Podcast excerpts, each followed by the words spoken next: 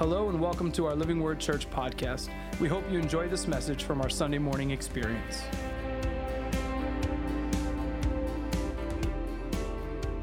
For the sake of time this morning, don't mind the worship team, they're going to hang out with me.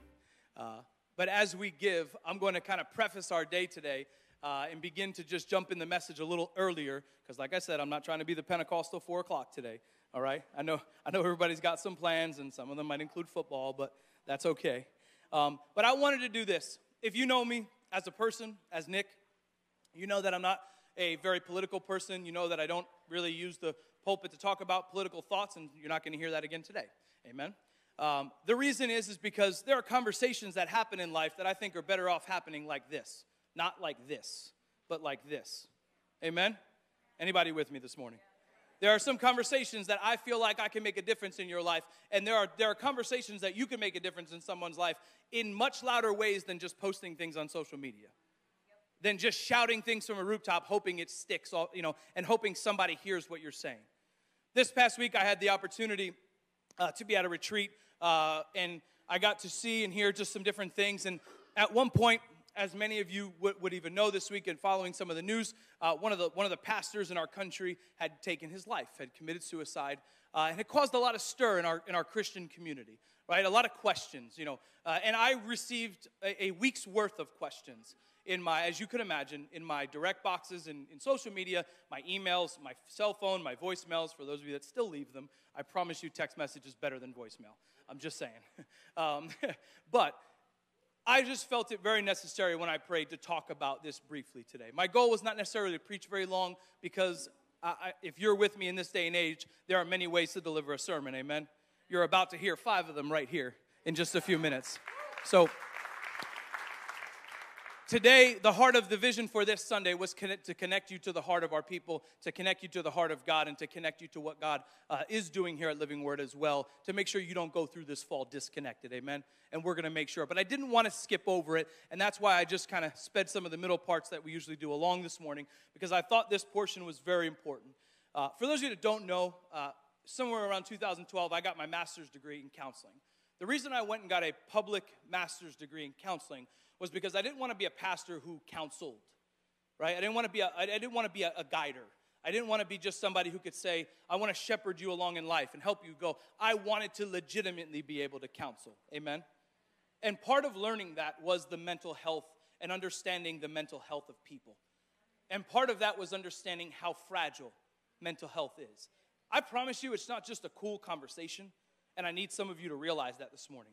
Mental health is just not the most fresh topic that a pastor could pick up or someone could kind of speak on like a podcast for. It's just not one of those, right? It's a reality. And people's mental health is real, and many of us have to wake up to the people around us because they are, they are literally and me- mentally, physically dying around us, and we don't get it.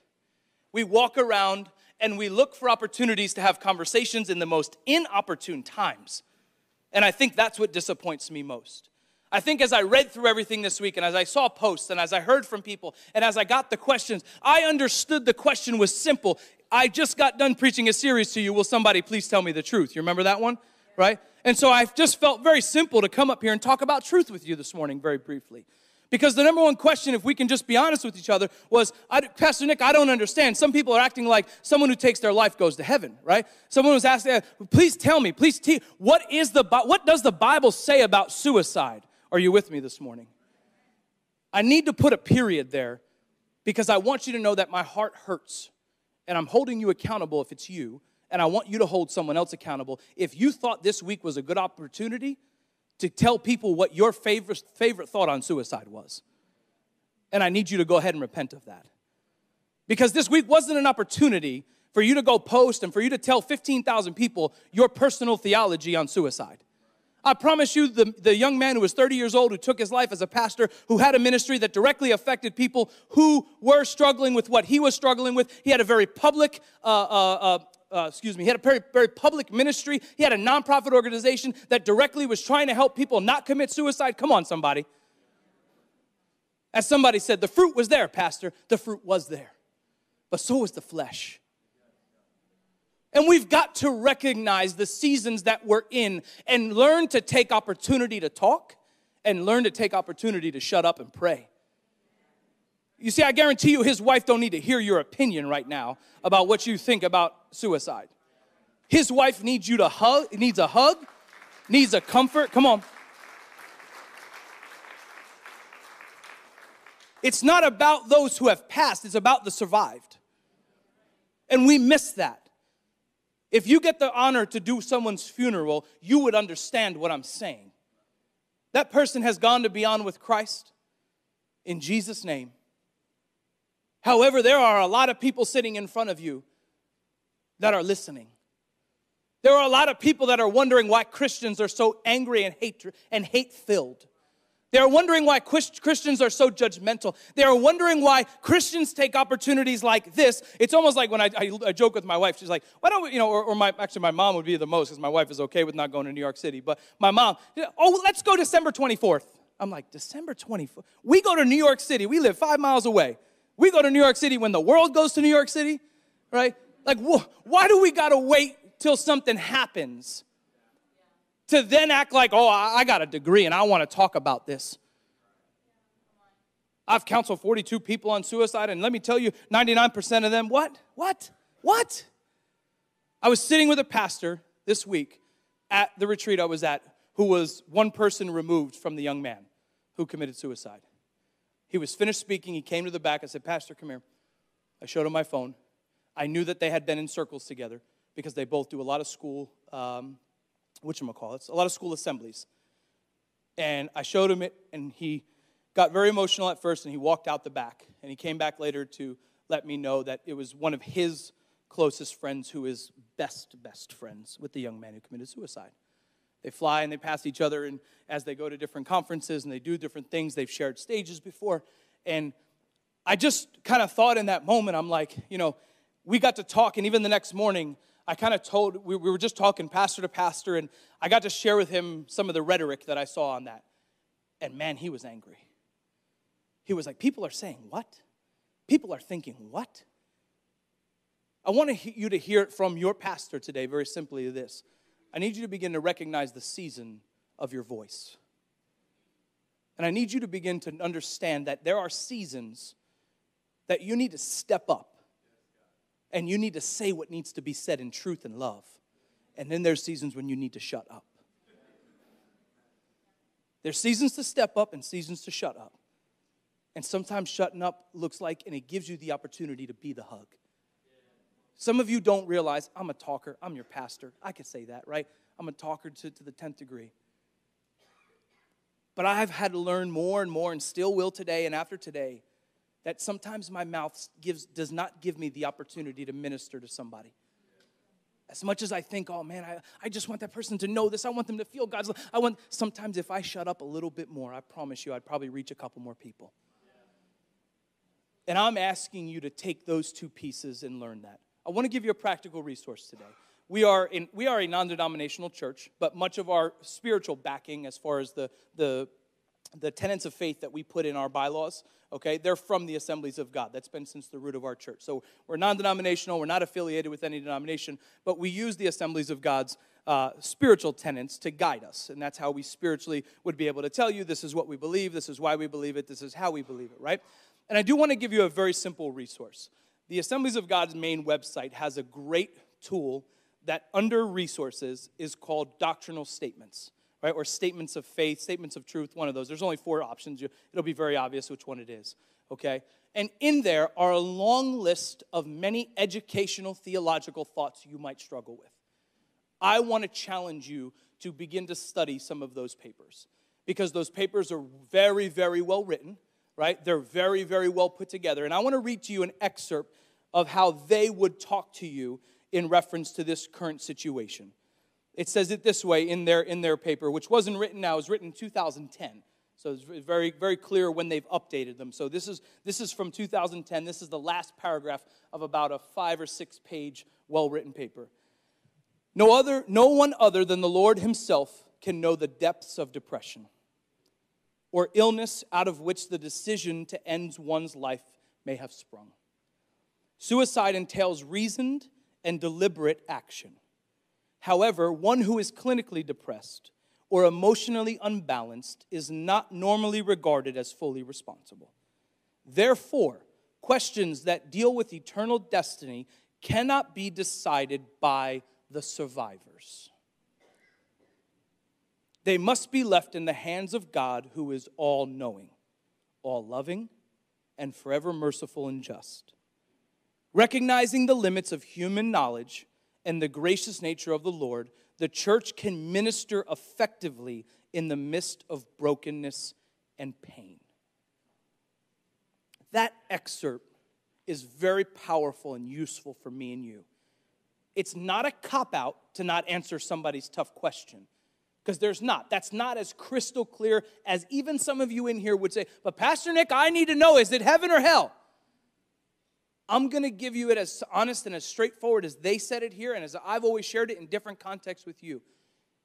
If you are a well knowing, mentally healthy person and you take the risk of taking such action in your life, I need you to understand nobody around you has the real answer of eternity. That's the real talk answer. It doesn't mean it's useless to talk about amongst correct, proper time circles. I've had some great conversations with our leadership team, with other leadership teams this week that I got on the phone with. And I had some amazingly powerful conversations on how to talk about this and handle this. But I want you to understand you don't need to be God, and God's not asking you to be Him. He's asking you to be a child of God who would be no different than if your brother or sister might be sitting next to you, that you would put your arm around them in this season. And that if that's affecting that person, you would do everything in your might. The pastor said to me as we were walking through the retreat, he called a friend of his who is deeply struggling with depression. And I, I heard him say on the phone, he said, You will answer my call every Thursday. Why? Because that's all he can do. All he could physically do is say, I'm gonna call you every Thursday and I'm gonna ask you how your battle with depression is. I'm gonna ask you, are you seeing somebody? I'm gonna ask you, are you actively getting healthier? I'm gonna ask you if you're doing it. That's what we, if you wanna do something about it, do me a favor and actually do something about somebody's mental health. Get involved in somebody's life who's struggling with suicide and depression and cutting and, and, and so many other things. Because I promise you this I promise you that much of what you're missing is that they are alone. You don't understand loneliness until you're there. And for those of you who felt alone, I promise you, you could be in a crowd of a thousand and still be lonely. Loneliness is not a state of physical being, it is an emotional place that you go it is an emotional thing that happens. The enemy, if he can disconnect you from your help, he has defeated you as one person. And so, church, I wanted to take a few minutes today and I wanted to share that with you because I think it is appropriate. I will, and I promise in the coming weeks, begin to talk a little bit about loneliness, a little bit about how we as a church and how you as an individual, through scripture and certain passages and ways that we saw Jesus deal with it. I will address it at least the following week briefly, and if the Lord gives me more, I will share more. Amen. But I ask that you do two things. Genesis 1:27 says so God created man in his own image in the image of God he created him. We have value because we were made in the image of God. Many people who are mentally unstable because of things that have happened in the flesh. Are you following me? They do not find value in themselves or anything. And I want you to begin to put scripture like Genesis 1. The second thing, we have value because we are his children. The second, it says it this way in John 1 12. Yet to all who did receive him, to those who believed in his name, he gave the right to become children of God. It is a right that we would be God's children. And I want to challenge you. If you're looking at me this morning, I'm going to practice what I preach with all of you looking at me. If you are deeply depressed, lonely, if you're hurting, if you're, if you're hurting, if you're angry, if you're lonely, if you're tired, and it is causing you to be mentally unstable, I need you to be brave enough to go get help. And I need you to do me a favor and not just seek it from somebody, but seek it from a professional person who knows how to help you through what you are. Pastors can help you. We can pray with you, but I promise you there's times in my life I've wanted to kick a few pastors or kick a few friends who keep telling me they want to pray for me when I need something. I need you to get in the hole. I need you to get in the hole with me and help me dig out of this. Right? I need you to understand the value of helping me physically take steps daily And if that's you, I need you to make sure that you're very direct about it. And I need you to seek help about it. There are great Christian uh, counselors in this area. We can refer you as a church if you need that, right? And we would be happy to partner twofold partner in the prayer and partner in the practice. You receive that this morning in Jesus' name. Amen. Let me pray for us, and then I'm going to close this portion. Lord, I thank you so much for this church. I firmly believe that as a result of the action of the believers inside of this church, that we will change this region for you. That there will be something different inside the walls that will then be outside the walls. God, you didn't call us to just exist inside this cube.